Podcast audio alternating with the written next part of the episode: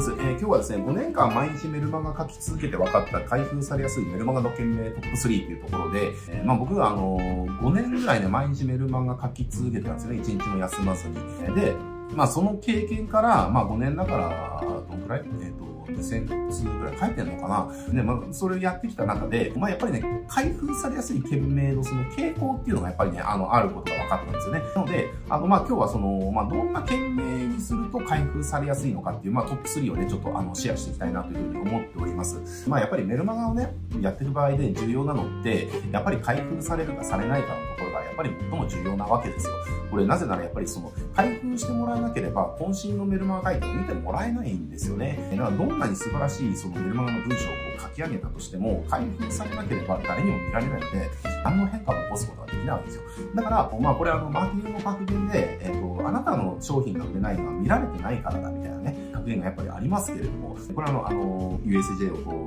う、立ち直したね、森若さんとかも言ってますけれども、やっぱり認知してもらうっていうことっていうのは、まあ非常に大事。要は知ってもらう、見てもらうっていうこというのは、まあ本当に大事なんですよね。だから、メルマガに関しては、その見てもらうっていうところをクリアするのに、必要になってくる部分っていうのはメルマガの件名なわけですよ。これね、普段だって自分があの、メルマガを開くか開かないってどこで見てるかって、おそらくほぼ件名で決めてると思うんですよね。まあ、もちろんもうファンになってる人であれば、誰からのメールで開くこともあると思いますけれども、まあそこ、そうじゃないメルマガを開くか開かないっていうのはやっぱり件名で見てると思うんですよね。なので、要はメルマガね、文章のところにやっぱ力入れる方が非常に多いと思うんですけれども、あの、件名にこそ力入れないと、開かれなくなっちゃうんでね、えー、まあ件名に力入れましょうということですね。で、じゃあどんな件名が開封されやすいのかとですね。まあこれ、えっ、と、まあ3つね、シェアしていきます。えー、まず1つ目、好奇心ですね。好奇心を刺激する件名っていうのは、えー、まあ開封、まあ基本的には回復されやすいです。まあわかりやすいところで言うと、ゴシップ誌あるじゃないですか。えー、ゴシップ誌の、えっ、ー、と、見出しとかが、それの分かりやすい例えかなと思います。あとは、えっ、ー、と、ヤフーニュースとかの見出しとかもそうですね。えー、まあ、ああいうのが要は、好奇心を刺激する件名っていうのはたくさんありますよね。だから、例えばですけれども、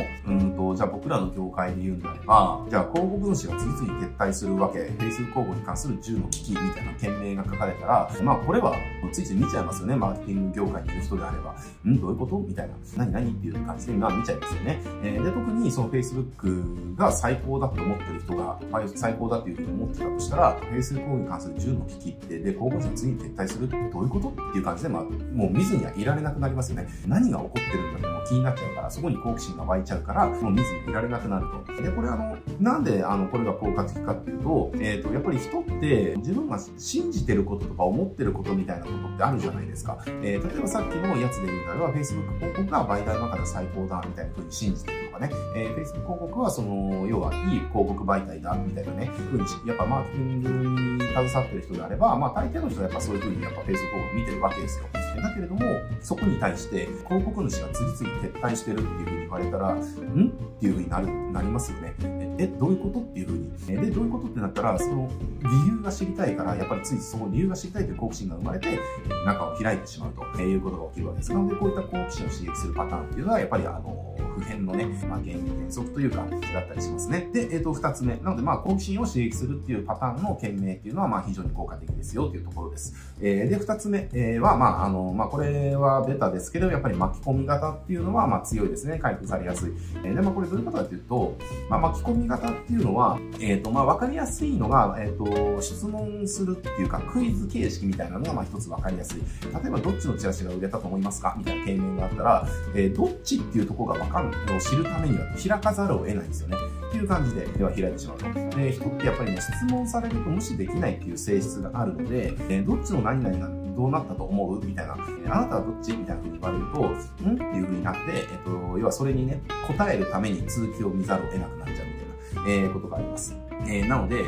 質問型っていうのも非常に開封されやすい権限の一つなので、えー、まあ積極的に使っていくといいかなというふうに思います。ただ、あの、質問型に関しては、これ毎日毎日質問型でやっちゃうと、お客さん飽きますんでね、毎日毎日は使えないですけども、あの、要所要所で使っていくと非常に効果高いですね。で、ただ、あと一つ注意点としては、自分の要はリストですね、リストが、あの、全く興味関心がないようなことに関する質問とかしてもあんま意味がないですよ、みたいな感じです。だ例えば、うちのメルマガのリストで考えるんであれば、うちのメルマガのリストはは、まあ、広く広い定義で言うと、やっぱり、やっぱりあの、マーケティングっていうところにね、興味関心がある人たちのリストなので、まあそういった人たちに対して、じゃあ何でしょうね。じゃあ、どっちのスイングが飛距離伸びると思う？みたいな、例えばじゃあそういうゴルフに関係するようなね、質問したとしても、まあそもそも反応を示さないですね。まあ興味関心があのないカテゴリーなんでね。なので自分のレスポが興味関心があるカテゴリーに対する質問で巻き込んでいくっていうね、えー、質問型の件名、クイズ型の件名っていうのを使うようにしていってくださいと。まあこれ二つ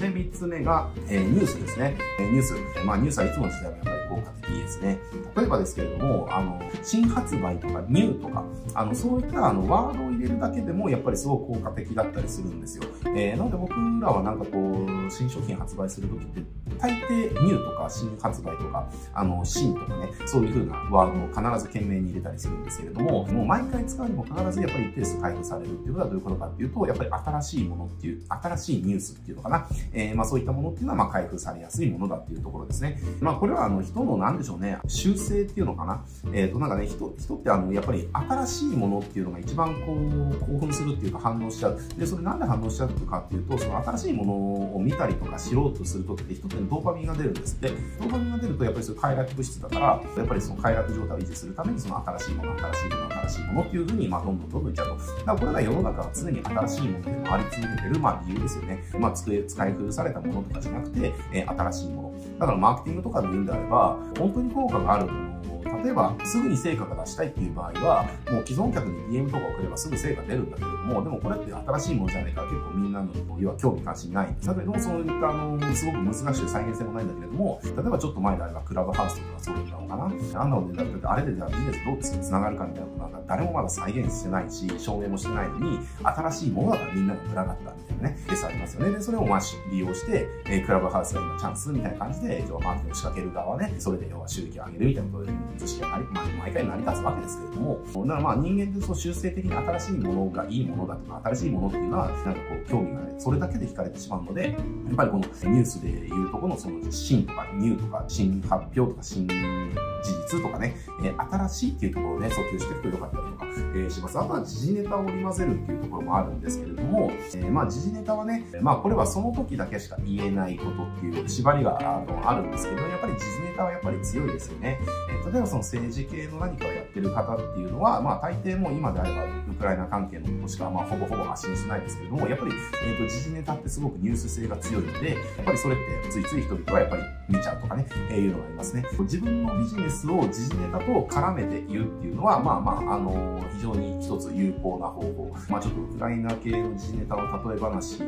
ね、今言うのはもしかしたらちょっと不謹慎かもしれませんけれども、例えば、ウクライナ情勢の何々みたいなのを、僕らみたいなマーケティングがやってる人間が、マーケティングに関心がある人に対して何言ってもあんま意味がない。だから、マーケティングに関心がある人たちに、え、ー、と、時事ネタを結びつけた件名にしていかなきゃいけないわけですけれども、例えばですけれども何があるかな？なんか、ウクライナ問題で巨万の富を得たシステム会社のずる賢い販売テクニックとかなんか、うん、例えばそういう風にやると、時事ネタとそもそもの興味関心のトピックっていうのを結びつけたね、件名にすることができたりだとか、えー、しますので、あの、まあ、そんな感じであの、時事ネタを使っていく、まあ、時事ネタが、えー、と自分のトピックに使えるんであれば積極的に使っていくっていうことをやると、まあ、開封されやすい件名っては使いやすいかなというところだったりしますね。まあ、そんな感じで、あの、メルマガは、えっ、と、まあ、好奇心を刺激するパターンと、巻き込み型ですね。巻き込むっていうパターンと、あとは3つですね。まあ、この3つっていうのが、まあ、非常に開封されやすい、えー、開封される傾向が非常に高いね、えー、件名のパターンですので、えー、ぜひメルマガやってる方はね、この3つ、あの、意識的にあの、よく使うようにしてもらえるといいんじゃないかなと思います。まあ、あとはね、あの、ベネフィットをシンプルに刺激していくっていうパターンもね、ありますけれども、まあ、ベネフィットを、まあ、このチャンネルをご覧になられてる方はね、あの、あえてまあ、ベネフィットという必要ないかなと思って、あの、省きました。えー、まあ、なので、ね、この3つ、あの、非常に効果的なので、ぜひメルマガやってる方は積極的に